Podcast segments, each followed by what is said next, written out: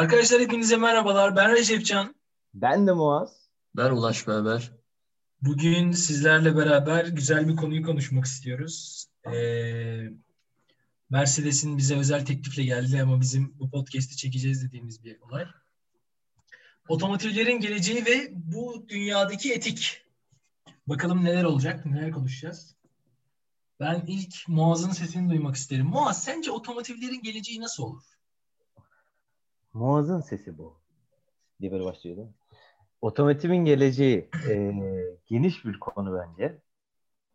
E, otomotivin geleceğinde kesinlikle bir elektrikli araç füryası görüyoruz zaten. Şu an Tesla'ya baktığımızda hisse senetleri bakımından en büyük firma zaten diyoruz. Bu yüzden ister istemez bir elektrikli araç füryası görüyoruz. Buna ek olarak da bir otonom e, sürüş keyfi başladı insanlarda. Güzel de bir şey bence. Otonom sürmek ben de isterim aslında. Bırakıyorsun. Adamlar böyle patlıcan muz koyarak arabayı kendine bırakıyor. Kendisi gidiyor. Yollar falan. E, bu yana doğru evriliyor. Daha hafifletmeler var. Yani mühendislik açısından baktığında da onlar var yani. İşte araç hafifletmeler, e, yeni üretim yöntemleri, birleştirme yöntemleri falan var. Yani otomotiv zaten bitecek bir sektör değil. Bu 1950'lerden beri iyice böyle uprising'miş. Çok yükselmiş bir sektör. O yüzden de bitecek bir sektör de değil. Ve şu an güzel yerlere de gidiyor yavaş yavaş. Ee, elektrikli araçlar bence ve otonom kısımlar e, etkinleşecektir sonraki 50 yıl, e, 20 yıl içerisinde diye. O, o civarlarda iyice böyle patlar diye düşünüyorum. Ee, aslında şöyle mesela bu konuyu Ulaş'a sorabilirim zannediyorum. Ee, sence Ulaş uçan arabalar gelir mi? Hem ihtiyaca göre bence gelmez. Ama e, şeyden dolayı gelebilir. Verimden dolayı. Hani sürtünmeyi e, şey yapalım neydi onun ismi? Sürtünmeyi kaybetmeyelim. Enerji kaybı yaşamayalım. E, rahat rahat şey olsun. Verim yüksek olsun hani o açıdan gelebilir ama onun dışında uçaklar var sonuçta bir gereklilik var mı yok mu bilemem. Bence benim düşüncem otomobil sektörünün geleceği Tesla gibi elektron, elektronik araçları yani elektrik bazlı araçların birbiriyle iletişim kurup böyle global bir şekilde bu Starlink sayesinde tüm dünya üzerinde e, otonom araçların himayesi e, sürecek gibi geliyor. Yani e, biz gireceğiz konumu, o kendi gidecek.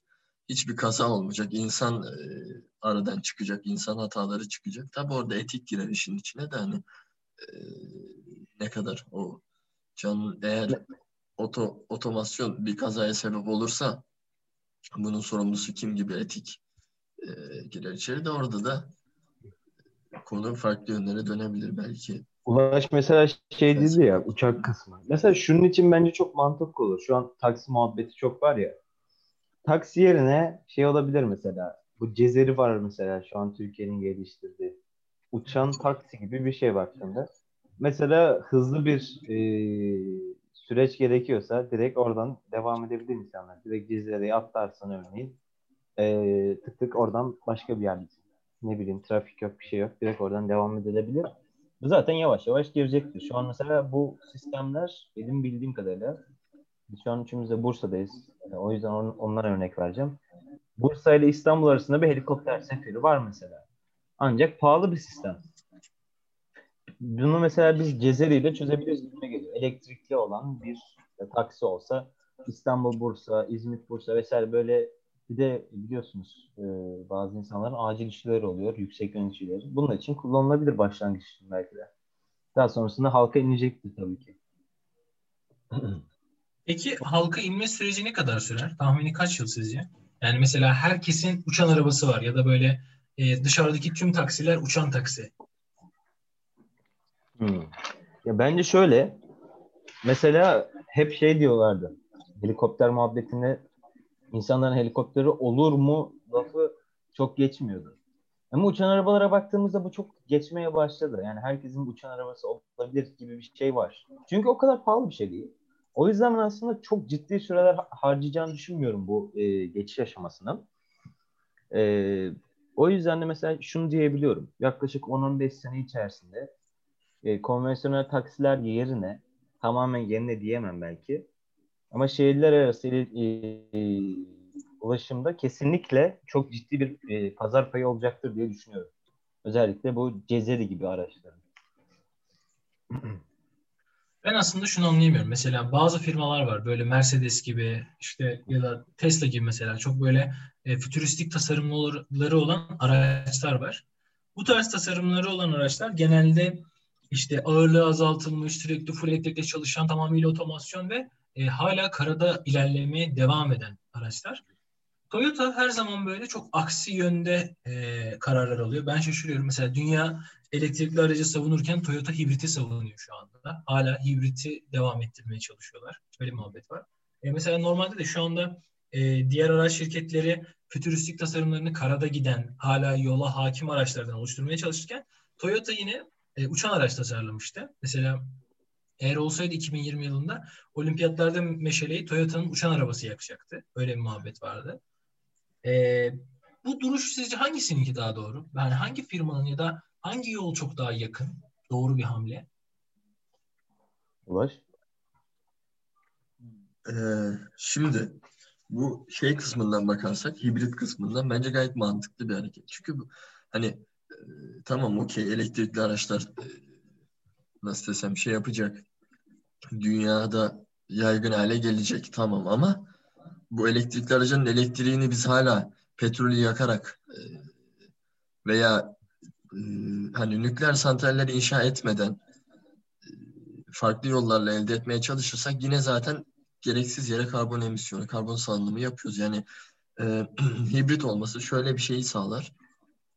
E, istediği, istediği zaman e, direkt e, bu oil kısmını yakar, petrol kısmını. İstediği zaman elektrik kullanın. Şimdi petrolden elektrik ürettiğimiz için zaten hani bir verim kaybı petrolden elektrik üretirken yapıyorsun. Bir verim kaybı yaşıyorsun. Sonra arabada bu elektriği kullanırken bir daha bir verim kaybı yaşıyorsun. Yani iki kere verim kaybı yaşamak yerine direkt benzinli araba kullanmak bana daha mantıklı geliyor ama eğer hmm. elektrikli araçlar çıktığı zaman elektriğimizi tamamen dönüşebilir kaynağı yani bu e, işte unuttum şey kaynaklardan Fosil yakıt. Fosil yakıt. Şey, öbürü neydi? Yenilenebilir. Hı, yenilenebilir kaynaklardan sağlarsak eğer yüzde yüz olarak elektrikli arabaları okeyim ama onun dışında bence Toyota biraz e, realistik bir çalışma yapmış yani. Gereksiz e, polyanacılık yapmaya gerek yok. Yani full elektrikli okey. E zaten benzinden üretiyorsun. Hocam buna bir şey ekleyebilir miyim? Hı. Çok küçük bölsem burayı. Yok yok bitti benim. Ee, aha, e, ben şöyle bu konuda araştırma yapmışım. Bir araştırmamız vardı bu konuda. Ve araştırmada şu söyleniyordu. Elektrikli araçlar ne kadar işte dediğin gibi ister istemez mesela kömür santraline elektrik alıyorsun. İşte türbin çeviriyorsun vesaire vesaire. Aldın o elektriği. Direkt kullanıma geçirsen bile o uzun yolda dahi e, normal konvansiyonel bir aracın verdiği karbon emisyonunun %30 ila 15'i civarı e, az bir şey yapıyor. Yani kullandığı enerji de daha azdı. Verdiği karbon emisyonu da daha azdı. Yani aslında baktığında elektrikli araçlar daha az kullanıyor. Evet. Ama dediğin gibi tabii ki kullanıyor. Yani bu %30 miktar, miktar daha düşük miktar. Evet ama e, ister istemez yine ciddi bir e, consuming var burada yani. Ciddi bir harcaması var. Hem e, elektrik, enerji olarak hem de karbon emisyon olarak ciddi bir e, kullanımı var aslında dediğim gibi. Ben orada Ulaş'a katılıyorum. Yani çok mantıklı geliyor. E, çünkü şöyle artık yavaş yavaş enerji ihtiyacı sürekli artıyor. Abi yani AirPods'larımız yani kulaklıklarımız bile artık şarj edilebilir oluyor. Ya da yanımıza taşıdığımız pek çok cihaz şarj edebilme ihtiyacı hissediyor. Enerji ihtiyacı var yani.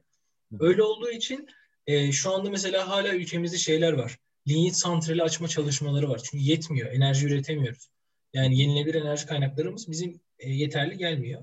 Ben o yüzden Ulaş'a katılıyorum ama şöyle de bir gerçek var. Şimdi mesela eğer diğer firmalar gibi elektrikli araça adım atmazsak e, nasıl o alanı geliştirebiliriz ki? Çünkü mesela ilk araç bulan insanlar ya işte dizel yakıtlar ya da benzin yakıtlar çok fazla yakıt tüketiyor ya da çok yanlış tüketiyor gibi bu işe girişmeseydi ya da uzak kalsaydı e, şu anda bu kadar gelişmiş olur muydu otomotiv sanayi? Ya tabii canım. Baktığında şu an mesela adamlar e, ciddi sistemler geliştirmeye başladı. Ya şu an Tesla'nın yaptığı şeye baktığında ciddi manada 10 senelik bir uğraş var. Belki 20 senelik, 30 senelik diyelim. Öyle bir uğraş var. Diğer e, konvansiyonel araçlarla karşılaştırdığında gerçekten çok kısa bir süresi var ve inanılmaz bir gelişim sergilediler. Çok ciddi manada da ucuzlattılar araçları. Zaten şu an e, ben Tesla'ya baktığımda genel gördüğüm şey yenilikten çok e, genel itibariyle bir ucuzlatma çalışması. Mesela adamlara bakıyorum abi. SpaceX'te herkes alüminyum 7000 serisi olsun işte böyle birleştirme yöntemi şu olursa daha hafif vesaire vesaire. Adam diyor ki hocam ben çelikten yapıyorum. Daha ucuz oluyor, daha uzun kullanım ömrü oluyor diyor mesela. Ve bunu arabalarına da yapıyor bu adam. Mesela bu en son Cybertruck tamamen çelikten bir araçtı.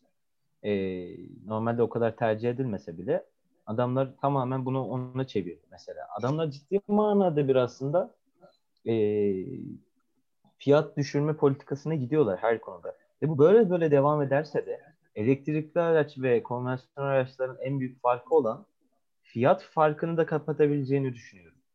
Bir zaman sonra kesinlikle inanıyorum ki Tesla araçlar e, normal konvansiyonel motorlu bir araçtan daha ucuza gelecektir. Zaten vergi indirimleri vesaire bile şu an kafa kafaya gelebiliyor. E, o yüzden sektörde çok ciddi manada yer alabileceklerini düşünüyorum.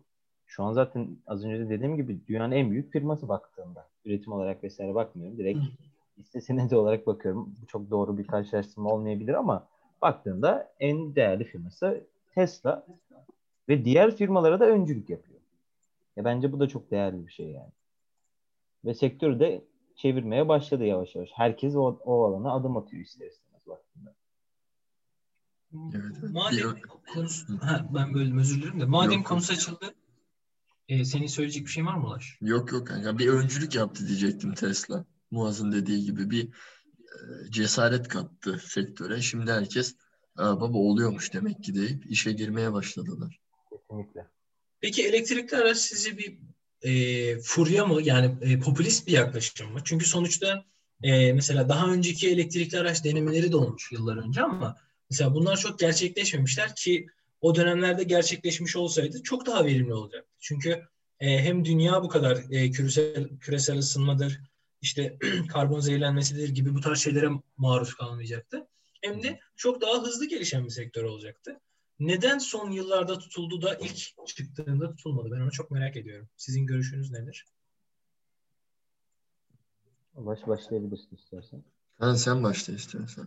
Tamam. Ya zaten en önemli hep söylenen de bir şeydir ya. Ee, abi batarya yoktu ya. İşte batarya teknolojisi yok vesaire. Adamlar yapıyor işte mesela elektrik motoru zaten çok basic bir sistem baktığında işte e, BLDC'den bahsediliyor ilk başlarda yapılan işte brushless DC motor mesela. Adam orada işte mıknatıs koyuyor, basit bir bobin soruyor ve döndürmeye başlıyor. Oradan araba gidiyor. Gidiyor ama ne kadar gidiyor? Çok az miktarda gidiyor. Çünkü enerji depolaması çok çok az. Abi şimdi bakıyorum ben bir telefonun e, bataryası 5000 e, miliamperlere çıkmış yani. Çok yüksek rakamlar. E, ve biz bunu daha büyük e, boyutta baktığımızda işte bakıyorum araçlar inanılmaz süreler almaya başladı şu an. Mesela Tesla'nın son araçları ne kadar gidiyordu? 500 kilometre mi gidiyordu tek bataryada? O tarz bir şeydi yani. Yüksek miktarlarda gidebiliyorlar şu an. Ee, bence bundan kaynaklanıyordu uzun süreden kullanılmamasının sebebi. Çünkü batarya teknolojisi yok dediğim gibi. Şu an ama ister istemez e, sektörde inanılmaz gelişimler var. Hatta grafik çalışmaları da var biliyorsunuzdur. Gra- grafikli araçlar, grafenli pardon grafik değil e, grafen malzemesi kullanılıp yapılmaya çalışılıyor. Bu çok ne kadar gerçekçi olur onu bilemiyorum ama söylenen süreler inanılmaz fazla. Yani şu ankinin 100 katı falan 10 katı diyorlar, 100 katı diyorlar, diyen var, şunu diyen var. Yani çok ciddi rakamlara sıçrayacağı söyleniyor batarya teknolojisinin. Bilmiyorum nereye gider.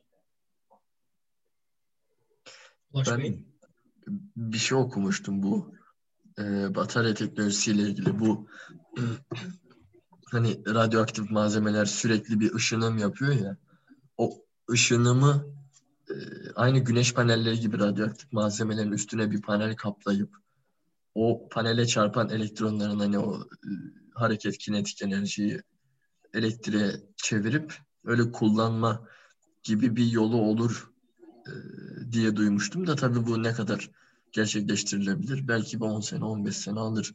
Acaba işte ben de bundan bunu okuduktan sonra e, aklıma geldi. Acaba artık böyle lityum iyon piller veya o farklı teknoloji pillere kalmadan daha böyle radyoaktif ama biraz da güve, güvenli tabii onun da güvenliğini almak lazım gibi bir pillere döner miyiz diye düşünüyorum ben açıkçası. Yani artık öyle kocaman e, bataryalar kullanıp böyle arabanın hem ağırlığını arttırmadan e, oradan bir verim kazanıp hem de e, belki daha yüksek kapasitelere ulaşabilip daha e, fazla süreli. Bir de onların e, şeyi oluyormuş.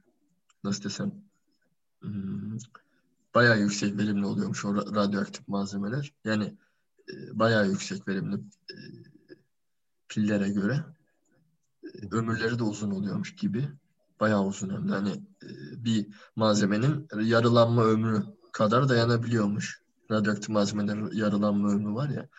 E, sonuçta bir batarya şimdi bayağı absürt sürelerde bitiyor ömrü şey oluyor bozuluyor falan. 5 senede 10 senede değiştirmen gerekiyor. Belki işte o yeni nesil pil tipi gelirse hiç şey yapmadan nasıl desem e, fazla böyle e, ne denir ya buna? Hani daha iyi bir sonuca varabiliriz. Belki bu kadar yapılan ARGE gelişmeleri boşa gitmiş gibi olabilir ama bu kadar ARGE gelişmeleri bataryanın üzerinde yapılmasaydı belki o radyoaktif malzemelerin de batarya olarak kullanılabileceği aklımıza gelmezdi. Hı hı. Ama bence batarya tipleri değişebilir. Dediğim gibi. O da farklı bir sonuç doğurabilir. Bayağı farklı bir sonuç. Yani ben böyle düşünüyorum açıkçası. Bilmem siz Peki, şunu, şunu merak ediyorum. Mesela e, firma yani firmaların odaklanması gereken şey e, daha uzun menzilli bir batarya yaratmak mı yoksa daha hızlı dolabilen bir batarya yaratmak mı olmalı? Çok, çok güzel noktaya değindin. Ben de tam aslında onu sö- söylemek istiyordum. Geçen bir kişiyle görüşmüştüm işte. Adamla konuşuyoruz vesaire. Geçen dedi bir sene falan. Neyse. Adamın dediği şu. E, yani durumu iyi bir kişiydi tamam mı? Dedim ki abi niye almıyorsun falan. İşte adam dedi ki abi dedi ben benzini dolduruyorum diye bir dakika sürüyor, bir buçuk dakika sürüyor. Tamam mı? Arabaya bir bakıyorum diyor. Adam diyor 12 saat bana şey diyor şarj olsun diyor. Veya ne bileyim rapid charge yoksa diyor, hızlı şarj yoksa diyor. Onun dışında ben 12 saat şarj edeceğim arabayı diyor. Yani şimdi hızı artıyor mu? Rapid charge artıyor ama onu her yerde buluyoruz. Her yerde yok hızlı şarj evet. istasyonları. Adam öyle deyince de işte oradan hak vermek durumunda kalıyorum. O süreler düşüyor şu an. Ama ister istemez sen bunu Shell'le ne bileyim e, BP ile yarışamazsın. O kadar yere nasıl kuracaksın? O kadar enerjiyi üretip nasıl satacaksın? Evet. Ee, onu bilmiyorum. Tabii onun için böyle ciddi firmalar gerekiyor. Yani. Ki olacaktır da bence. Ya bu, bu sektör tabii ki ilerlemeyecek ama yani mesela e, ben daha çok şu an müşteri odaklı düşünüyorum. Mesela siz bir müşteri olarak e, diyelim ki 400 kilometre menzilli bir aracın işte yarım saatte bataryasının tamamının dolmasını mı arzu edersiniz? Yoksa 1200 kilometre menzilli olsun ama 4 saatte dolsun mu dersiniz? Yani ben bu hesaptayım aslında. Hangisini tercih ederdiniz siz olsanız? Var. İkimiz de aynı anda. En başta Ha, ya ben benim için elektrikli olsun. şey, değil. Elektrikli olsun ya. Biz ona aşık. Şey ya abi ben hızlı da olması benim çok e, umurumda olmayabilir. E, çünkü ben te- ya telefondan alışmaya başladım böyle işte bir bakayım akşamdan geceden bırakıyorum şarjı sabah kullanıyorum. Buna alışkanlığım var. O yüzden benim için çok zor gelmez yani şarj süresi. Benim için range bir tık daha önemli olabilir. Gideceğim yol da var ama bir de abi cool sonuçta. Sen geceden telefonun değil de arabanı şarja bırakıyorsun. Düşünsene. Şey diyor. eşin diyorsun ki hayatım e, arabanın şarjı taktın mı? Falan gibi bir şey diyorsun. Düşünme. Arabayı takıyorsun şarja. Güzel bir şey yani. Güzel bir teknoloji. Yani dediğim gibi range olduğunu seçiyorum. Elektrikli olan olsun. 1200 lira. Hı hı. Ulaş Bey siz. Ben düşünüyorum da şu an. Ee, şimdi acil durumlara falan da düşünmek lazım tabii. Ee, aslında iki taraftan da bilmiyorum yani e, ben biraz şey taraftarıyım bu hala benzinli araç kafasındayım böyle bastığın zaman gaza son hızla böyle seni koltuğa yapıştırıp böyle aşırı actionlı o Mercedes'in güzel araçları var. Meanwhile Tesla Roadster. Abi ben de yapıyorum ya. Ya o öyle değil. O 3 saniyede 100'e çıkıyor o kadar. Nasıl? Oğlum Roadster Bu- Bugatti kadar var. Evet evet bayağı gidiyor. Olsun. Yani İvmelenmesi daha iyi hatta Bugatti. Şey dayı değil mi? Olsun da. Benzin daha güzel. ya ben şey kafasındayım. Bu hani Hı hı. Nasıl desem benzinli araçların ya bilmiyorum eğer elektrikliler o kadar geliştiyse aslında onlar da denenebilir ama bu elektrikli şey benzinli aracın o egzozun bağırması o motorun çıkardığı ses gibi verimi azaltan şeyler benim hoşuma gidiyor O, açıkçası. o Ve, yatın arka, arkasındaki köpürükler. e, şey değil mi köpürmesi. Köpürme sesi. Şimdi e, ben önce yani daha önce araştırdığımda şeyi çok rastlıyordum. Mesela şu anda elektrikli taşıtlar e, uzun yol araçları için çok uygun değil. Ya da böyle mesela bizim kullandığımız şehirler arası otobüsler gibi böyle sürekli aktif halde çalışan araçlar var ya. Onlar Evet, için çok uygun değil çünkü sürekli çalışıyor. Araba hiç yerinde durmuyor. Mesela örnek vermek gerekirse bazı doğu şehirlerine çalışan otobüsler var. Bursa'da bir saat bekleyip tekrar geri dönüyor. 1600 kilometre yol, 1700 kilometre yol böyle. Bu şey Doğu şehri. Yani- ha doğu herhangi bir doğu şehri. Hani herhangi bir firma ismi vermedim. Doğuş Ama- evi sandım bu arada. Yani bu şey e, işin içinde olan bir şey. Şimdi öyle olduğu için mesela şu andaki var olan elektrikli batarya sistemleri çok çok o araçlara uygun değil. Mesela ilk e, Tesla Truck çıktığında da ben şeye bakmamıştım. Ya bu kesin olur gözüyle bakmamıştım. Bir gün olur ama şu vadede çok zor. Çünkü mesela e, yerinde durmayan tırlar var yani. Sürekli çalışan işte iki tane şoförle sürekli hareket halinde. Çünkü e, biraz hani sermayeyi iş yaptıkları için aslında şirket e, tır yerinde yattığı zaman ne düşünüyor? Aa benim param bir kenarda yatıyor. Değerlenmiyor, çalışmıyor. Yani o yüzden ben çok mantıklı bulmuyordum ilk zamanlarda. Ama işte batarya değişimleri, işte insanların uğraşları, bataryanın ömrünü uzatmak, işte şeyi kısaltmak falan beni etkilemişti. Mesela e, Temsa'nın Avenio EF diye bir modeli var. Aselsan'la beraber yaptığı elektrikli bir otobüs. Mesela onun batarya hızını e, yaklaşık 30 dakikaya falan düşürmüşlerdi. Yüzde 40'lara mı ne gelebilecek seviyede. 70 kilometrede menzili vardı. Adam temel duraklarda sadece durup 5 dakikalık 10 dakikalık bekleme yapsa aslında belki de bütün gün durmadan çalışabilir hale geliyor. Yani şehir içinde. Bence Ben de- güzeldi. Hı hı. Kusura bakma. Ya ben, Ben- de az ben önce ona baktım kanka. Ee, yani ilk çıkan aracı var ya Tesla'nın. Rapid Charge'da 44 dakika diyor. Yani aslına baktığında bence okey. Zaten ee, tırcı abimiz bir gitse çorba içse vesaire o zamana kadar şarj olur gibi mi geliyor? Yani Şimdi şey olarak yükselecek. Batarya miktarı da yükselecek. 2 saat olsun. Em, bilmiyorum kafa kafaya gelir gibi geliyor. Zaten o molalar vesaire derken Rapid Charge'la yapılabilir ki şey dedin ya belli destinasyonlara gidiyor bu. Yani işte Iğdır'dan Bursa'ya gidiyor. Bursa'dan Antalya'ya gidiyor. Antalya'dan geri Iğdır'a gidiyor örneğin. Bunların destinasyonları varsa aynı şu anki mesela tır lokalleri falan var ya. Onun gibi Evet. bir lokal olsa, oraya bir tane Rapid Charge olsa orada e, tırcı abimiz şarja taksa mesela işte 40 dakika, 1 saat, 2 saat ne kadar olacaksa ki hızlı olacağını da düşünüyorum. Şu an mesela bunlara baktığımda iyi süreler var Rapid Charge'da. İşte 60 dakika diyen var falan. 38 dakika diyen var. Güzel süreler yani. 22 dakikaya düşürmüşler mesela e, Model 3'te. Güzel bir miktar yani. Evet. Ki Evet, evet. bu aynı şekilde destinasyonlarda da olursa bence olabilir. Yani kullanımı artabilir. Ya bu zaten şey e, gelişime çok aç bir sektör. Şu anda özellikle yeni olduğu için. E, yıllar önce hani az önce hisse senetlerinden bahsettik ya. Yıllar önce Tesla bir karar aldı. Türkiye'de bir firmaya şarj istasyonlarını açması için e, hak verme talebinde bulunmuştu. Yani onlara verecekti. E, Gersan elektrikli bir firmaya verdi. Firmanın hisseleri bir ayda üç katına çıktı. Çünkü aç bir sektör. Yani insanlar bu haberi bekliyor. Aa evet işte elektrikli araç sektörü yumuldu falan modunda. Yani biraz öyle bir sektör olduğu için ben çok şey e, çabuk gelişeceğini düşünüyorum.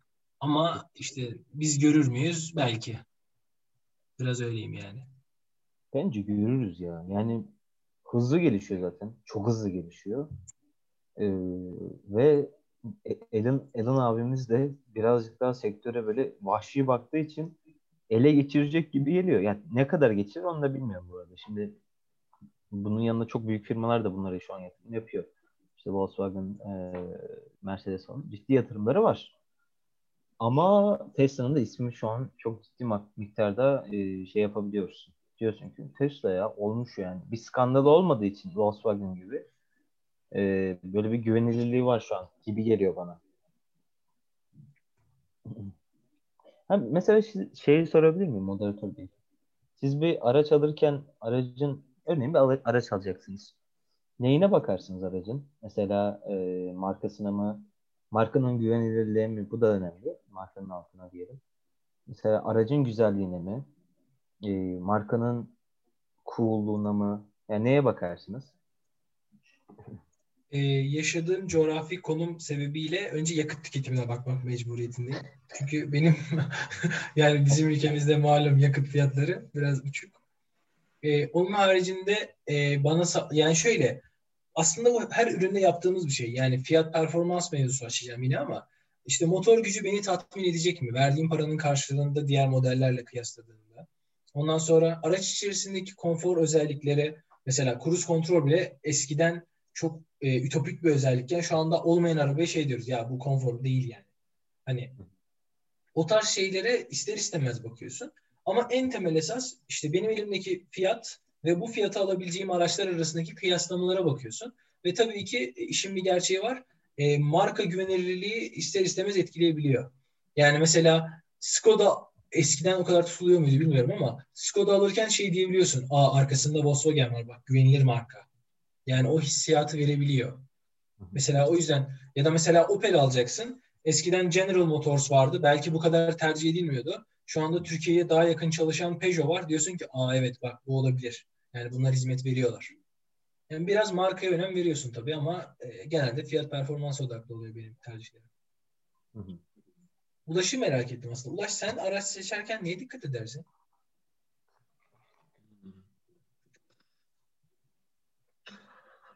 Binizli. Kanka benim Volvo sevgim var ya. Büyük ihtimal e, Volvo'nun en son çıkan modelini alırım. Elektrikli olsa da hibrit olsa da. Ki şu an onlar e, genellikle hibrit çalışıyor. O yüzden büyük ihtimal hibrit araba kullanırım ben. E, gelecekte arabamı aldığımda. Şey bir arabamı. Lüks bir arabamı aldığımda. Bir ben ben başka bir şey diyecektim. O aklıma geldi. Bu hani yayılırız şey yayılır diyoruz ya Tesla için. Ee, Yani yayılır aynen ama şimdi bu hızlı çarj sonuçta e, bir akımı yüksek akım çekiyor. Bu yüksek akım da e, nasıl desem hatlar dayanmaz büyük ihtimal. Bu hatların hepsini tamamen en baştan yenilemek lazım. Bu da e, biraz bürokratik olaylara bel bağlar gibi geliyor bana. O da hani Tesla'nın elinde değil de hani hükümetleri belki rüşvet belki bir türlü anlaşmalar yapıp yapabilir ama onun dışında biraz e, yakın gelecek işte bana e, bu bürokrasi olaylarından dolayı e, yakın gelecekte o arabaların trafikte tamamen yer alması biraz nasıl desem zor gibi geliyor bana. Bir de o kadar şöyle söyleyeyim. üretmek lazım. Bir de elektriği. Sadece böyle Mesela bizim Coşkun'da bile şu an bir tane elektrik istasyonu var. Ee, CEO'muzun Erdem Acay Bey'in bir aracı var. iPace e, şey var ya Jaguar'ın iPace var ya. Evet. E, onun, onun şarj edilmesi için orada bir e, şey var. Elektrik istasyonu var yani. Öyle e, bence yapılabilir gibi geliyor. O alt sistemler yapılabilir gibime geliyor. Ama mesela şöyle düşün. Şu anda o şirkette kaç tane insan var? Kaç tanesinin arabası var? Ve e, kaç tanesi fişe takabilir? Yani hepsinin arabasının olduğunu düşün. Ya ona göre ee, zaten arttırırsın. Ama her şirketteki insana mesela Bursa'daki 3 milyon insan benzer saatlerde işe gidip geliyorlar. Hadi bunun 600 binini aktif çalıştığını varsayalım. Hadi 100 binin arabası olsun. 100 binin aynı anda fişe taktığını düşün. Çünkü benzer saatlerde işe girecekler. O araçları şirketlere bırakacaklar. Ee, benzer saatlerde dışarı çıkacaklar. Bir de akım yüksek. Aslında şöyle baktığımızda ha, buyurun Ulaş Bey buyurun. Yok yok akım yüksek onu dedim kanka. Ya şöyle baktığımızda ele- elektriğin üretimine bakalım o zaman. Şimdi normal konvansiyonel bir araca baktığında çok düşük verimli bir motor var. Yani tabii ki verimli bir motor diyoruz ama yani e, aslında o yaktığı elektriği mekaniğe çevirip kullanıyor ya konvansiyonel araç. Oradaki verim ciddi manada düşük. Normal bir tesise baktığında ya tesis dediğimde termik santral vesaire veya petrolde de kullanabilir. İstediğini kullansın. Buradaki verim farkına baktığımızda ve az önce de ilk başta konuşmanın başında söylediğim gibi ciddi manada %30'a varan bir aslında kullanım azlığı var. Yani sen bunu aslında e, konfigüre edebilirsin gibime geliyor. Yani ciddi manada bir kullanım artarsa ki devletler de bunu istiyor. Bunu görüyoruz. Almanya'da, Türkiye'de dahi e, vergi kesilme olayları olacaktır. Almanya zaten şu an oluyor. Ki TOK çıktığında da ben vergi indirimlerinin olacağını düşünüyorum. Böyle bir e, heveslendirmeden sonra zaten ister istemez ciddi manada satışlar yakalanacaktır. Ve bunun içinde e, firmalar hemen e, bu işlere girişecektir ister istemez. Çünkü orada bir kaynak açığı oluşmaya başlıyor. Ya bence çok kısa sürede bu gerçekleşecek bir şey. Örneğin 5 senede dahi 2025'te bir daha bir konuşalım bu konuyu. Bence ciddi manada bir değişim görmüş olacağız. Yaşıyor isek. Peki şunu merak ediyorum. Şu anda bu arada Ulaş söyleyeceğim bir şey var mı? Ben çok lafları böyle Yok yok kanka. Sorun. Ee, şimdi mesela şu anda e, petrol en fazla kullanılan e, ya da petrol doğalgaz diyelim yani fosil yakıtlar en fazla kullanılan malzemeler olduğu için e, ülkeler arasında savaş eşiğine gelecek kadar ya da stratejik hamlelere sebep olabiliyor. E, ben şu anda baktım da Türkiye e, enerjisinin yüzde 56'sını fosil yakıtlardan elde ediyormuş. Evet, evet. Ve bunun da e, yüzde 38'ini ithal olarak alıyormuş. Yani toplam tüm enerjinin yüzde 38'ini bir ithal yollardan alıyoruz. İşte yurt dışından doğalgaz e, ithal ediyoruz. Hatta kömür ithal ediyormuşuz. Ben mesela şu an görünce şaşırdım. E, ileride biz ülkelerle elektrik savaşı yaşar mıyız? Sadece biz değil aslında. Dünyanın birbiriyle alakalı pek çok ülkesi. Hı hı.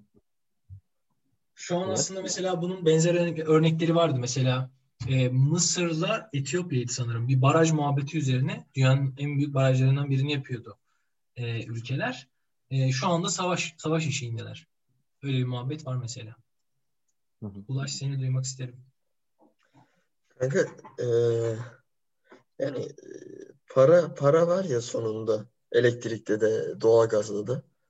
Yani fosil yakıtlarda da.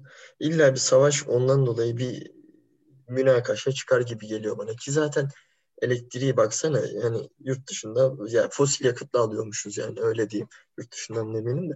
Fosil yakıtla yakıtla elde ediyormuşuz. Yani eee, bu dönüştürülebilir enerjilerden veya işte nükleer santrallerden elde etmediğimiz sürece e, savaşlar çıkabilir gibi geliyor bana. Bilmem Muaz nasıl düşünüyor?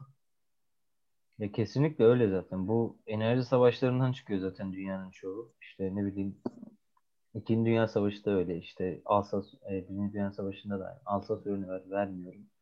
İşte orada kömür var. Birinci Dünya Savaşı oradan patlıyor falan. Yani hep zaten bir enerji açlığından çıkmış Dünya Savaşları da. Ama e, şöyle bir şey var. Yenilenebilir enerji kaynakları dediğimiz işte rüzgardır, az önce dediğim gibi barajdır vesairedir.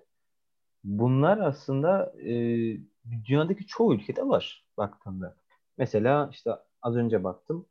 Al, hatta bunu işte söylemek için baktım da Almanya'nın şu an yenilenebilir yani toplam kullandığı enerjinin %35'i yenilenebilir kaynakmış. Adamların hedeflerinde de 2050'ye kadar %80'e çıkartmak var bunu.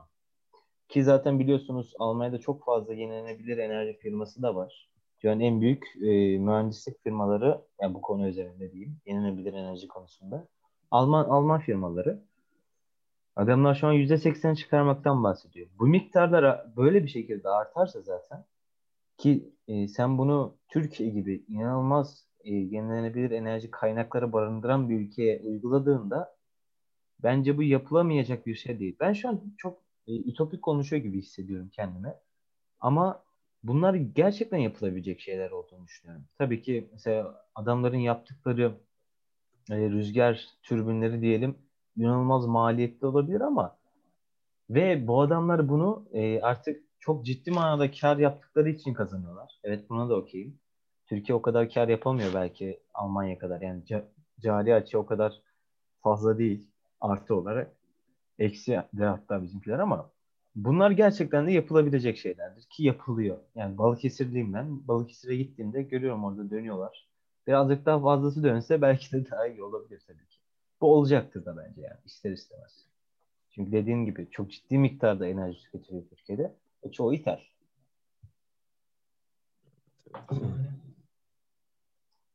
Bunu yapmamak dışında bir şansınız maalesef yok. E, bence de ya. Hı. ha, seni buyurun. dinliyorum Ulaş. Ulaş'a da söz vermek istiyordum zaten de. Ya bu şey aklıma geldi.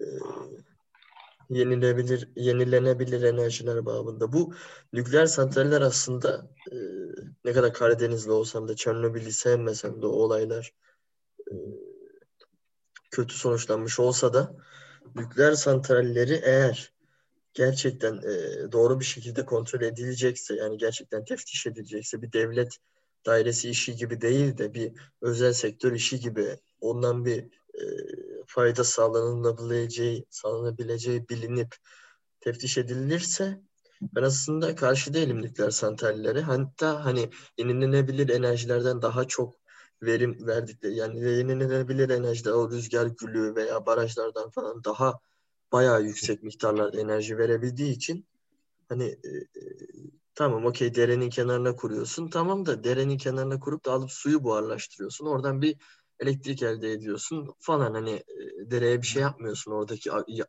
atığını oraya akıtmadığın sürece veya işte bir ara şey hata verip Çernobil gibi patlamaya sebep olmadığın sürece orada bir şeyi bozmadan yapılırsa yani gerçekten teftiş edilip yapılırsa böyle ülkeye nasıl Fransa mıydı, İtalya mıydı bayağı santrali varmış ülke içinde.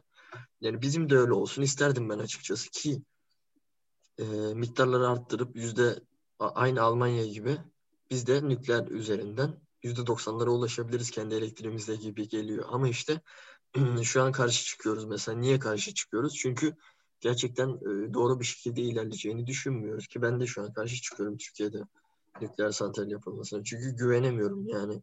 E, gidip mesela Çernobil'i yapan firmayı galiba çağırıp bir nükleer santral yaptırmayı düşünüyormuşlar. Yani, yani çok şey geliyor bana e, korkunç geliyor açıkçası. Onu göze göze alabilmek bile çok e, çocukça geliyor bana. Ama dediğim gibi nükleer santrallere ben karşı değilim. Eğer gerçekten işi yapılırsa, gerçekten teftiş edilip gerçekten güzel bir şekilde kullanılırsa ki tek çözümün onun olduğunu düşünüyorum. Fosil yakıtlar kadar zor şey de değil. Tamam e, atıklarını kaybetmek zor, bayağı zor. Hatta gidip böyle gelişmiş ülkeler gidip orada burada ekonomisi kötü ülkelere satıp alın bunları toprağınıza gömün gibi çakallıklar da yapabiliyorlar ama bunları düzgün bir şekilde saklamasını bilirsen, düzgün bir şekilde muhafaza etmesini bilirsen e, hiçbir sakınca çıkarmayacağını düşünüyorum açıkçası. Bilmem siz nasıl düşünüyorsunuz? Hani bu %90 verime nasıl varabiliriz babında? Muaz Bey. Ya bu %90 verim muhabbeti zaten Ulaş'ın dediği gibi. Yani bu mesela şeylerin en çok kullanılmamasının da sebebi aslında bu yenilenebilirlerin aslında az az verimli bir enerji kazanımı var orada yani. İşte barajdan Çok o kadar vuruyor tür şeylere propellerlere verdiği enerji böyle kuncuk bir şey e, verdi kullandığı enerjiye göre vesaire. Ondan az kullanıyor. Dediğin gibi de nükleer enerjinin sağlıklı kullanılması durumunda zaten ister istemez e, sen ciddi manada ek- elektrik enerjisi alabiliyorsun bunlardan. Bu şekilde de çözülebilir yani o ciddi miktardaki elektrik e, ihtiyacımız aslında. Ee, Almanya nükleer santrallerini kapatıyor. Ee, bu bağlamda düşündüğümüzde şunu yapabiliriz. şu bağlamda düşünebiliriz. Şimdi mesela e, şöyle söyleyebilirim. E, bu aslında farklı bir bunu bunu ayrı bir podcast olarak konuşabiliriz yani. Çünkü nükleer santral şu anda çok büyük bir tartışma konusu. Birisi enerji verimliliğini tartışırken diğer taraf e, çevreye ve topluma verebileceği zararı konuşuyor. Hı hı. E, o yüzden olur e, olur. Aslında farklı bir podcast'te güzelce konuşuruz. Ben bir de şunu aslında merak ediyorum. E, otonom araçlara geçtiğimizde ben nasıl drift çekeceğim? Keyifli. Yani bu benim için gerçekten önemli. Kanka y- yazılım atarız. şey, mi? Böyle şey yazıyor kanka. E, bir siteye giriyorsun satıcı isim vermiyor. Orada şey yazıyor. Tesla Model S parantezde yazılımlı. Crack. Tofaş satıyor sen reis böyle. bence bence olur. Ben, ben bunun çok şey düşündüm. Güzel olacağını düşünüyorum.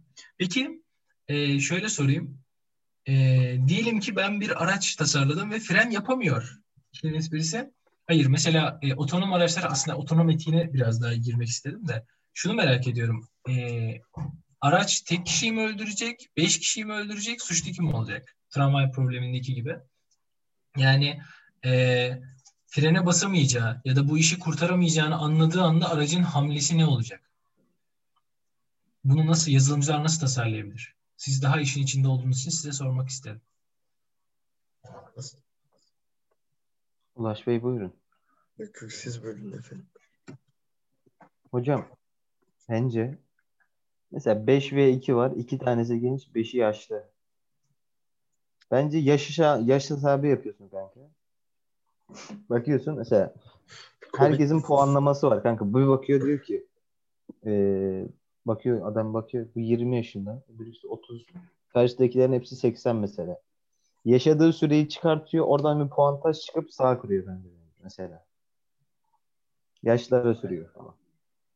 Ya bu tarz bir şey olabilir mesela kanka. Hangisi e, dünyaya daha çok yararlı ona göre kırsın mesela.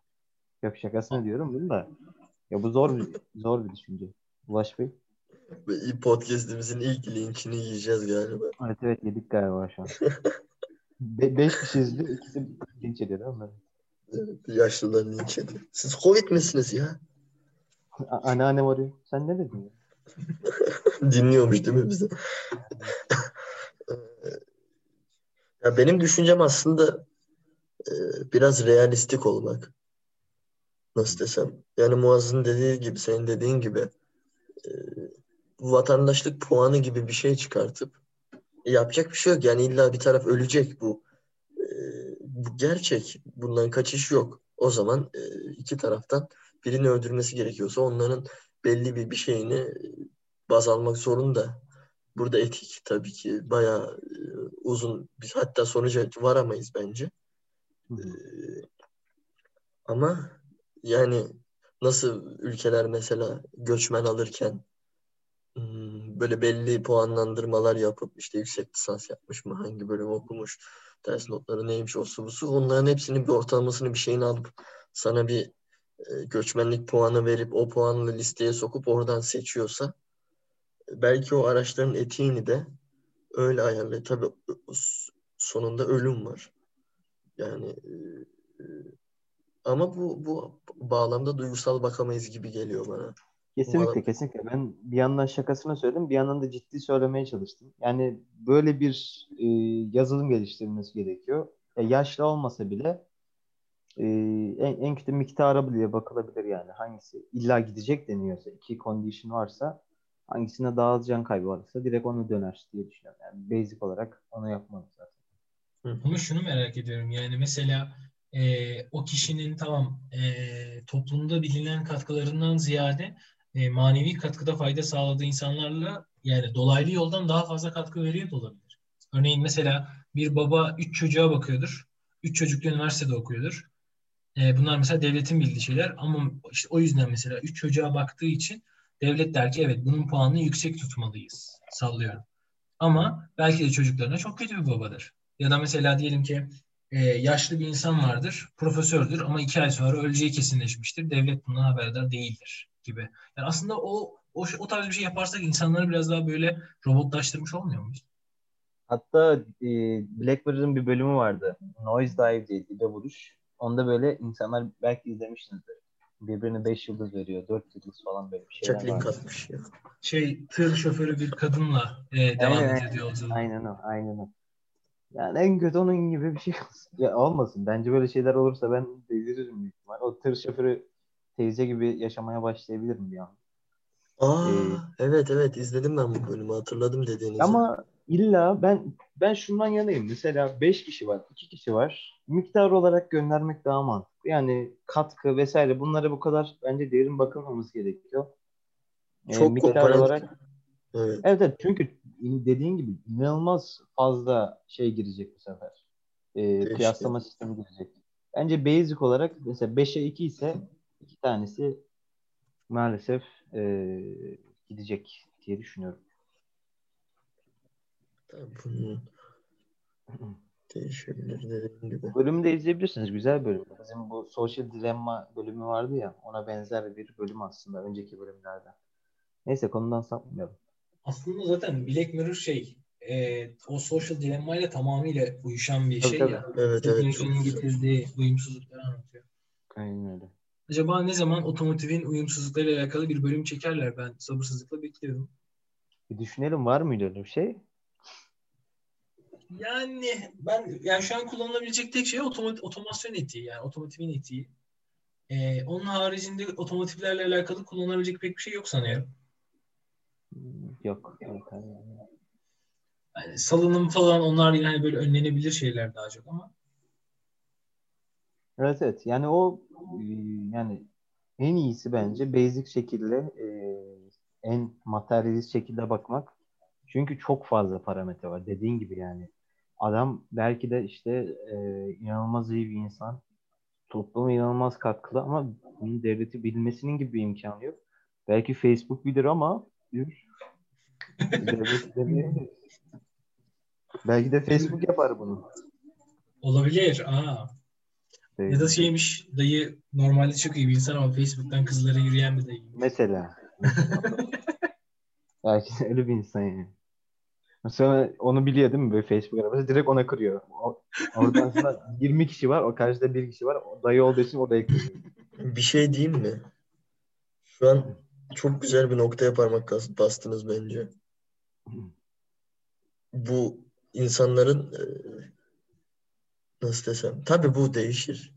Kitap okuyan insan mesela sosyal medyası olmayan insan falan e, bu olaydan şey kalır uzak kalır ama belki öyle bir değerlendirilme de yapılabilir gibi geldi bana açıkçası.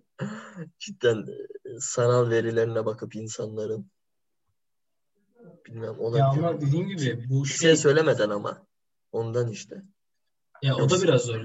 Çünkü kişisel verileri şey ulaşman gerekecek, o insanı tanıman gerekecek ve hani tüm detayları bilmen gerekecek. Diyorum ya yani mesela Lan, sadece devletin bildiği şeyleri değil. Senin o adamın sosyal medyasında nasıl bir insan, arkadaşların arasında nasıl bir insan yani biraz şey karmaşık olur. bir de küçük bir şey daha ekleyeyim. Mesela e, Mike'ın eski sevgilisi de o firmada çalışıyor tamam mı? Bunu yapan kişi de. Ma- Mike'ın eski sevgilisi giriyor sisteme. Mike'ı gördüğünde araba ona kırsın yapıyor mesela. Onun profilini çok kötü yapıyor vesaire bir şey yapıyor. Tık bir anda araba ona kırıyor. Mesela böyle şeyler de olabilir. Yani manipülasyona da açık bir sisteme dönüşmeye başlar. O yüzden en basic olan bence insan miktarına göre aracın sağa sola kırması olabilir. Yani. Et- etik çünkü e, bu kısımda çok etkin olmayabilir yani. Birazcık daha materyalist bakmak lazım gibi düşünüyorum. Realist olmakta fayda var. Kesinlikle. Evet. Ne diyordunuz Recep Bey? Yok e, şunu demek istedim yani e, aslında ne kadar böyle realizm karşıtı bir insan olsam da e, yine de bu tarz bir konuda mecburen onu seçmek fikrine katılıyorum. Çünkü e, ne kadar duygusal yaklaşırsak ya aslında bu mesela diyoruz ya biz iyi insan ama kime göre iyi insan? Ya da mesela yani insanları motive eden bir insan ama nasıl motive eden bir insan? Onu bile bilemezsin yani kimin ne kadar motive olduğunu gibi. Hı hı. O yüzden mecburen e, materyalist bakmak çok daha doğru maalesef bu konuda. Tabii ki, tabii ki. Gönül isterdi ki tramvay geri geri gidebilsin ama olmayınca olmuyor. Artık patlamış. Patlamış bir fren. Ben Güzel de, bir soru. e, izniniz olursa son minik bir konu daha açmak isterim. Bu e, ülkemizin ve benim kanayan yaram olduğuna iddia ediyorum ben. Hı hı. E, daha önce e, MEF Üniversitesi'nde bir öğretim görevlisi sanırım. Daha önce kitapları falan da vardı. Ben bir TED konuşmasını dinlemiştim. Orada şöyle bir şey vurgulanmıştı. E, mesela gitti gidiyor örneği verilerek e, denmişti ki yurt dışından bazı şeyleri kopyalayın. Yaratıcı olmak zorunda değilsiniz. Hı. Çünkü bir şeyi yurt dışından ülkemize getirdiğiniz zaman dahi e, onu ülkemize e, uyarlamak için orijinal hale getiriyorsunuz. Mesela gitti gidiyor eBay'in kopyasıydı. Ülkemize uyarlandı. Sonra çok yüksek meblağlara eBay'e satıldı gibi.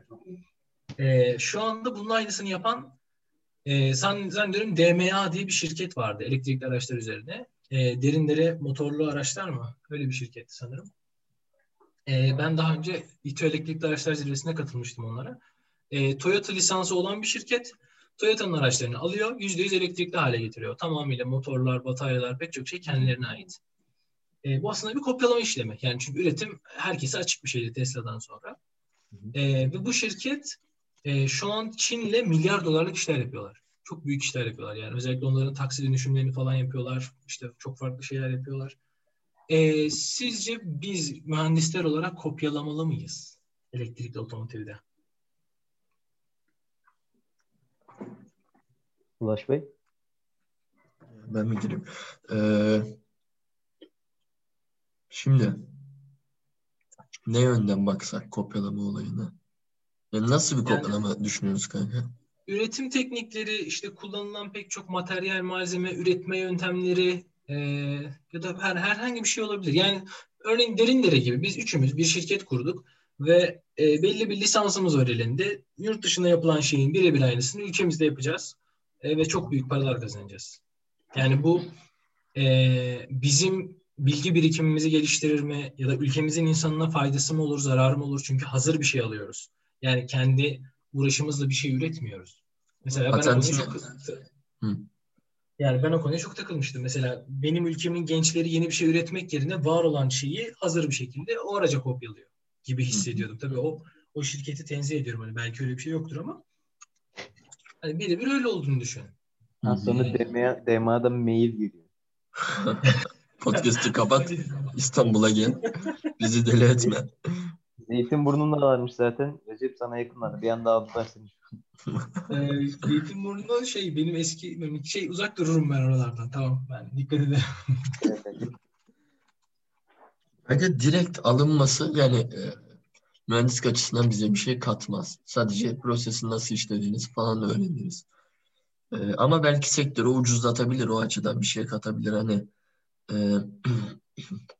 nasıl desem e, günlük kullanıma sürebiliriz. Halkın kullanımını açabiliriz. Daha ucuzlatıp fiyatları daha asgari ücretle çalışan ülkenin gerçek bireylerine e, bu hizmetleri sunabiliriz gibi geliyor bana. Yani tamam e, mühendisliği biz yapmıyoruz okey ama bunu destekleyen de yok gibi geliyor bana açıkçası. Yani bir fikirle gittiğimiz zaman hadi e, geçenlerde konuşmuştuk.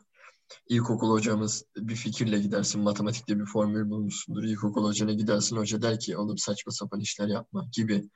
Şu an sektörde de ben öyle olduğunu düşünüyorum açıkçası. Çünkü sektördeki yöneticilerin hepsi 30 yaş üstü, 40 yaş üstü insanlar. Hepsi ne kadar e, kendimizi çok geliştiriyoruz diye düşünseler de hep bir tepeden bakma e, istemsizce bu artık evrimsel içgüdülerden dolayı mı nedir? Tepeden bakma kafasındalar e, genç mühendislere. O yüzden fikirlerine fazla önem vermiyorlar. Önem vermedikleri için de bizim yeni bir şeyler ortaya koymamıza izin vermiyorlar. İzin vermedikleri sürece de biz bir çalışma yapamıyoruz. Çalışma yapamadığımız için kendi arabalarımızı üretemeyip mühendisliği ithal alıyoruz ki e, bir de bunun şey tarafı var, patent tarafı var. Şimdi patent için para ödüyorsak e, ve alıp onu üretiyorsak neredeyse hiçbir karı olmaz. Ucuzlama da, sektörde ucuzlamaya da gidemeyiz belki pahalı olacağı için. Yani e, ülkenin gerçek halkına, işçi sınıfına sunamayız bunu. Ama e, gerçekten e, nasıl desem ucuz yollarla alıp üretip kullanabileceksek ve hani bir işe yara- yarayabilecekse e, yapmamızın sakıncalı olduğunu düşünmüyorum. Ama bir işe yarar mı? mühendisten açıdan bir işe yarar mı? Yaramaz. Sadece alıp üretiriz işte. Hmm. taşeron firma gibi. Bilmem Muaz nasıl düşünüyor. Hmm. Ben nasıl tam tersi düşünmüştüm. Şöyle şöyle düşünmüştüm. Mesela e, sıfır bir teknoloji olsa bu konu özelinde dediğin gibi tamamen e, dışarıdan alın ya zaten şöyle söyleyeyim dışarıdan bir şeyin alınmasından bahsediyorsak bu daha önce yapılmış bir teknoloji evet. Ve e, şunu söyle de söyleyebilirim. Eğer bir firma dışarıdan teknoloji alıyor ise eğer bunu kesinlikle e, öğrenmesi gerekiyor ve benchmark denilen bir olay var. Firmaların hepsinde var bu. Adamlar şunu yapıyor. Mesela diyor ki hocam ben elektrik motorları üzerine firması bu, bu konu üzerine diyelim tamam mı? Elektrik motorlarında yepyeni bir motor çeşidi çıkarttı. Kim diyelim? Mesela Tesla tamam mı? Tesla insanlara bir zaman sonra eğitim vermeye başlıyor. Eğitim satıyor. Bir zaman sonra ürünlerini satıyor.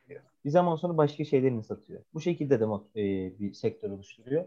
Ve alt firmalarda, alt yükleniciler ve e, bu motor tipini benzer yapmak isteyen ana yüklenici firmalar her zaman benchmark dediğimiz karşılaştırma yöntemleriyle o e, ticari ürünü almaya çalışıyor. Yani o know-how'u kendine katmaya çalışıyor. Bu her zaman olan bir şey.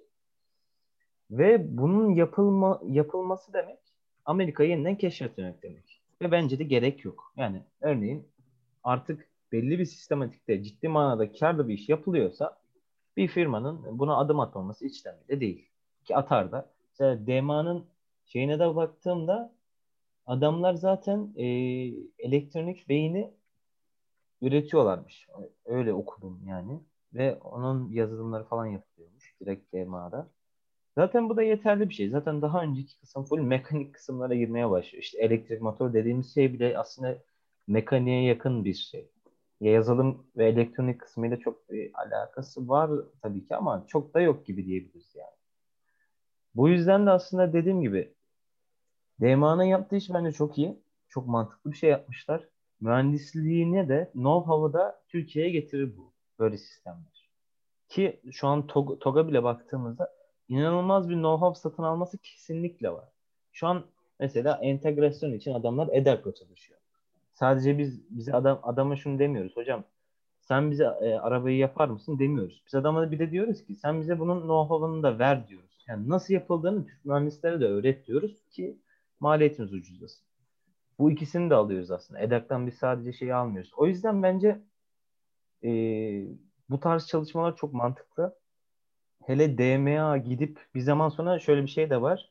DMA bir zaman sonra belki Toyota ile anlaşmasını bitirecek. Bu teknolojileri artık kendi know-how'una edinmiş olabilir. Veya başkasına satabilir. Ki Türkiye'de bu know-how oluşsun. Yani dediğim gibi Amerika'yı yeniden bence keşfetmeye gerek yok. Eğer yeni bir teknolojide geliştirmek istiyorsak mühendisi olarak bunu kesinlikle e, bu benchmarkları yapıp o know-how'ı edindikten sonra yapılması gerekiyor ki mühendislere değsin. Yoksa biz aynı işlemi e, yani kulağın şöyle söyleyeyim sol kulağını sağ elinle bir daha tutmuş olursun yani. Onun bir çok manası yok. O yüzden e, bence mantıklı bir şey yaptıkları. Diyebilirim. Biraz uzun konuşuyorum kusura bakma. Ben hayır ben çok keyif aldım. Ben aynı anda DMA acaba neler yapmış diye bakıyordum da seni dinlerken. Ee, Çin'de milyar dolarlık anlaşmalar yapmışlar. Ee, ki bu da aynı Ya ben ilk Türk firması zannetmedim ya. DMA dedim böyle. Okey dedim. İsim falan da güzel. Derin dereyi silsek motorlu araçlar kalsa bile okey. Evet, yani şey Derindere aslında bir e, Toyota satış bayisiydi ama böyle şeylere girişmişlerdi. Ben o zaman Evet. hatırlıyorum. E, elektrikli araçlar zirvesinde gelmişlerdi o zaman. Hı hı. E, bence güzel. Yani aslında böyle girişimleri ben çok isterim ya. Yani mesela e, aslında ticarette ya da böyle bayilikle para kazanılarak aslında ülkeye mühendislik kazandırmak ya da işte sanayi odaklı bir şey kazandırmak gerçekten hoş bir hareket. Hı hı. E, DMA'dan reklam aldığımızı biliyorsunuz arkadaşlar. Bunu lütfen söyleyelim. Ya, oğlum niye söyledin ya? Kandırıyordun. Yürü. Pardon affedersiniz. Ben- Bence güzel. Kanka şey baktınız değil mi hesaplara? 5 lira atmışlar herhalde. Bana üç buçuk atmışlar. Sen az önce neredeyse kötülüyordun çünkü bak. O kadar bak ben adını bile söylediğim için bana yedi buçuk lira geldi. Ya bunu böyle yapacaksın abi. Kaç kaç kere DMA demem gerekiyor yüksek için. 40 kere dersen Güzel bir konu ya. Ben bu konuyu gerçekten düşüyorum yani. Elektrikli araç konusu çok tatlı bir konu. Daha da derine inebilir. Yani e, gerçekten bir dünya yani. Koca bir bence. Tabii ki. E, Mesela bence- şey var. Bu e, elektrikli araçlarda transmisyon sistemi biraz farklı baktığında. Yani adamlar tamamen farklı bir transmisyon kullanıyor. Bu konuda Ulaş da bilgilidir. Hı hı. E, Recep de bilgilidir tabii ki. Mesela Sizin single... kadar değil. Estağfurullah canım. Bu konuda bir ara çalışmıştık da ondan dolayı böyle şey vardı. Mesela adamlar gidiyor o kadar işte e, Mercedes, Audi senelerde deli gibi transmisyonlar yapıyor ya böyle işte kaplinler var orada böyle inanılmaz sistemler falan. Evet. Adam bir çıkartıyor single speed transmisyon böyle. Tabii ki güzel bir sistem ama yani bildiğin solidden e, çeke çeke adam şey yapmış gibi. Şuradan rulmanı çekeyim. Heh, buradan heh, G'yi yaptık. İşte distance 26 gir. bildiğin öyle çizilmiş bir şey de adam inanılmaz torklar yakalıyor. İnanılmaz torklar. Buna sebebi de tabii ki elektrikli motor. Ama adam öyle bir sistem yapmış ki her şey çok ucuz. Batarya dışında her şey çok ucuz abi. Evet. Adam bunu yaptıktan sonra bunun düşmeme ihtimali yok. Adamlar şu an grafen çalışıyor. Grafen sektöre bir girebilirsin. Şu an batarya teknolojisi inanılmaz ucuzlayacak, inanılmaz süreleri artacak. Böyle bir şeyden sonra zaten bunların önü tutulamaz yani. İmkansız. Konvansiyonel bir tane araç kalmaz. Çok eminim yani. Doğru tabii canım. Bayağı etkiler. Evet. Verim mevzusu. Sırf e, Al- şarj yüzünden bir sürü insan tercih etmiyor dediğin gibi. Evet. Ha, Güzel bak, senin- şey, Ha, Sen bir şey söyledin Muaz. üçümüz de aynı zamanda bir şey dedik. Evet ya. Susuyor susuyor sonra üçümüz de aynı anda üp deyip sonra bir daha susuyor. Şey diyeceksin ya bu mesela şey konusu da güzel. Yani hacklenme muhabbeti var ya araba arabaların. Evet. Onu nasıl çözebilirler onu da düşünüyorum. Mesela oton arabanı hacklendi. Bir anda zing diye sağ verdi. Bu ma- şeyin e, Kanye Reeves miydi o adamın ismi? Nasıl okunuyordu unuttum da Evet, evet. Minority Report diye bir filmi Ha, var şey ya. mi? Minority Report'taki şeydi sanki ya. Tom Cruise muydu? Tom Cruise muydu yoksa? Aa doğru doğru evet oydu. Tom Cruise evet. evet Tom Cruise'du pardon. Ice White Shot'ta oynayan işte. Kubrick'in. Tom Cruise'du Aynen. da. Hı hı hı. Tamam. Ee, o, o, o, o mesela hani e, suçlu bulunduğu arabada kimliği tespit ediliyor hemen kapıları kilitleniyordu falan.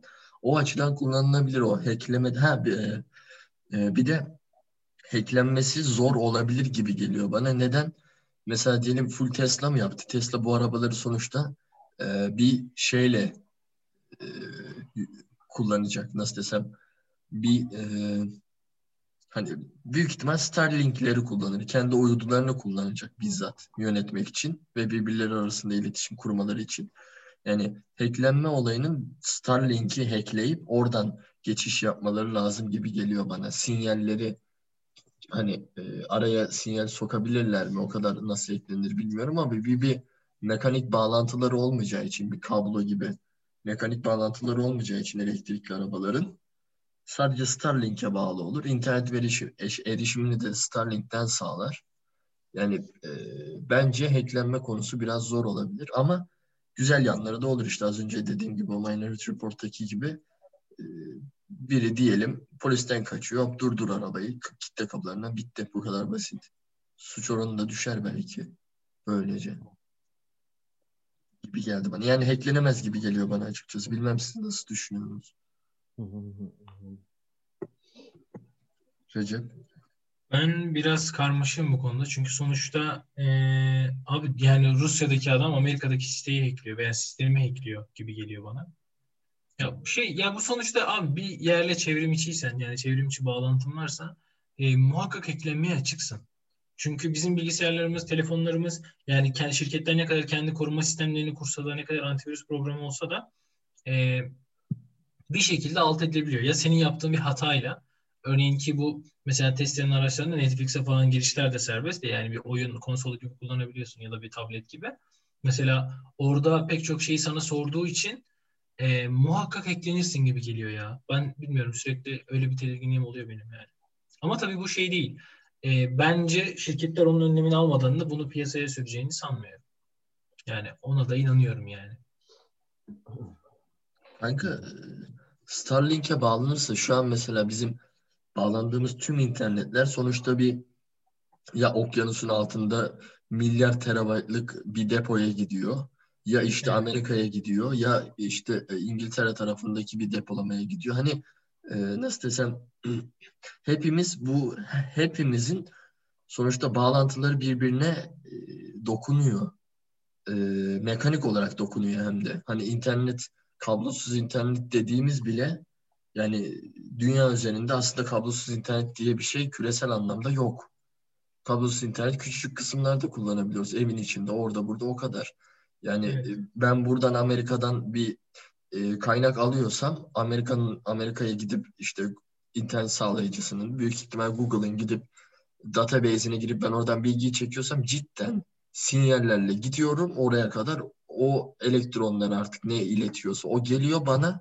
Ben onu okuyorum onu veriye çeviriyorum. Hani cidden bir mekanik bir şey dönüyor arada. Ama sen bunu gidip uydudan sağlarsan radyo sinyalleriyle bu radyo sinyallerini manipüle edebilirler mi?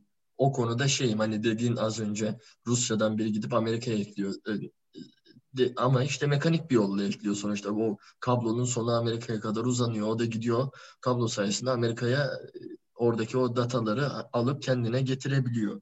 Ama bunu uyduya yapabilir mi? Hiç kablo olmadan sadece radyo sinyalleriyle. Bu konuda biraz şeyim işte açıkçası. Hani acaba yapılıyor mu bilmiyorum tabii o kadar bilgim yok hack'le ilgili de. E, o açıdan bana yani şey gibi geldi, hacklenemez gibi geldi. Şu an Tesla mesela dediğin gibi Netflix'e falan izleyebiliyorsun. Çünkü internete bağlı. Bizzat telefonlarımızın çektiği o şeylere bağlı. E, bu e, baz istasyonlarına bağlı. Hı hı. O da bir mekanik olarak internete bağlanıyor. Baz istasyonunu kabloyla gidiyor. Ne bileyim artık buradan nereye gidiyorsa. Oradan bir daha Avrupa'ya çıkıyordur. Oradan Amerika'ya falan. Yani e, o açıdan arada mekanik bir şey olmayacağı için hacklenebilir mi emin değilim. Ondan dedim yani. Hatta Hı. bak dünya kablo bağlantıları gibi şeyler var. Bu, bu arada bizim e, İzmit'teki ev, yani ailemin oturduğu ev e, şeydi. Uydudan gelen internetle kullanıyoruz. Bak. Biz, biz erkenden geçtik Starlink'e. Vay be. Ciddi manada bu arada. E, Çok iyi işte bak. Onu Ama bayağı ekleyebilirler mi emin değilim yani. Yok tabii canım. Kaç kere denedi Ruslar. Ruslar peşimde. Oğlum her her gece yeminler ediyorum. Bak hatta atayım size bir Çok şey. gerçekten derin bir konu ya. Abi işte baksana işte maki- makine mühendisleri bu konularda derin diyebiliyor. Bir insana söyle, öyle söylesen de makine mühendisi şu an olamadık tabii ki ben şey olarak söylerim ama sadece muhabbetini açtığımızda bile çok e, aşağılara girmeye başladık. Tabii babacığım. Derya deniz bir konu yani gerçekten. Çok her şey çok derin konular. Basit geliyor da bir de şu benim hoşuma gidiyor açıkçası. Bu da farklı bir podcast konusu olabilir tabii ki. Ee, bu mesela ileride bu mesleği icra etmesem bile yani mühendislik yapmasam bile belki ileride istediğim miktarda parayı kazanıp bırakacağım bu işi. Kendimi gerçekleştirmek adına başka şeyler yapacağım. Ama yani ne kadar kaliteli bir eğitim aldığımız tartışılır. Ama e, aldığım eğitimi yani mühendislik eğitimi aldığıma mutluyum açıkçası. Ben de ben de. Çünkü çok şey oluyor değil mi? Hani e, şu bilgisayarı kullanırken bile diyorsun ki bak burada şöyle bir şey var, şurada şöyle bir şey var. Hani o gördüğün bir şeyi bir ne bileyim bir inşaatı bile yapılırken görüyorsun. Orada gözünde o beyninde komponentlerini ayırabiliyorsun, bileşenlerini ayırabiliyorsun ve algılıyorsun onu. Onun nasıl çalıştığını düşünüyorsun. Nasıl e, e, nasıl desem nasıl stabil kaldığını hesaplıyorsun kafanda. Şey yapıyorsun. Hani bu çok hoşuma gidiyor açıkçası. İyi ki mühendislik eğitimi almışım diyorum. Belki bir dünya görüşümüzde bir genişletme yaşatmış olabilir bize bu mühendislik eğitimi. Kesinlikle. Ya zaten bu zaten dediğim gibi başka bir podcast'in konusu da olabilir. Tatlı bir konu. Bize bir hocamız demişti. Deyip böyle burada bitiriyor değil mi? To be continued. bizim, bizim hocamız şey demişti. Bu eğitiminiz bitince gençler demişti. Ee, bir yani bir sisteme isteyerek baktığınızda eğer öyle bakmak isterseniz alt sistemlerini nasıl çalıştığını görmeniz sanki onun süper gücünüz var da onun arkasını görebiliyorsunuz. İçinde nasıl bir sistem, alt sistem var onu görebiliyorsunuz gibi bir hale geleceksiniz vesaire demişti. Şu an o hale gelmedi. Böyle bu kadar. ee, ama gerçekten de o tarz bir şey olabileceğini düşünüyorum. Eğer güzel bir yetiştirme sağlanırsa, insanları yetiştirebilirse. Güzel yani, hoş hocam. Hoş. Ah. Eğitim güzel. Dilerseniz yavaş yavaş bitirelim. Ee, bir buçuk saat oldu. Dinleyiciler de yorulmasınlar. Çünkü ben rek ben reklamımı yaptım abi. Ben paramı aldım. Bana az yatırdılar. Sen 30 defa söyleyince 7,5 oluyor. Aşağısı hep düşük miktar öyle. Anket olmuş değil mi böyle? DMA'yı biliyor musunuz? Hemen Neyi? DMA'yı mı? Hala. Evet. Deme ya. Nasıl yani? Değil mi? Abi mi ya? Falan böyle. Evet. Ay. Tamam. Kapanış yapalım bence yeter artık. Ee, arkadaşlar bizi dinlediğiniz için çok teşekkür ederiz. Çok keyifli bir sohbetti. Ben Recep Can Ege. Ben Muaz Güç. Ben de Ulaş Berber. Sonraki haftalarda çok daha derin konularda görüşmek dileğiyle esen kalın, hoşça kalın. İyi günler efendim. Saygılar. Hoşça kalın, hoşça kalın.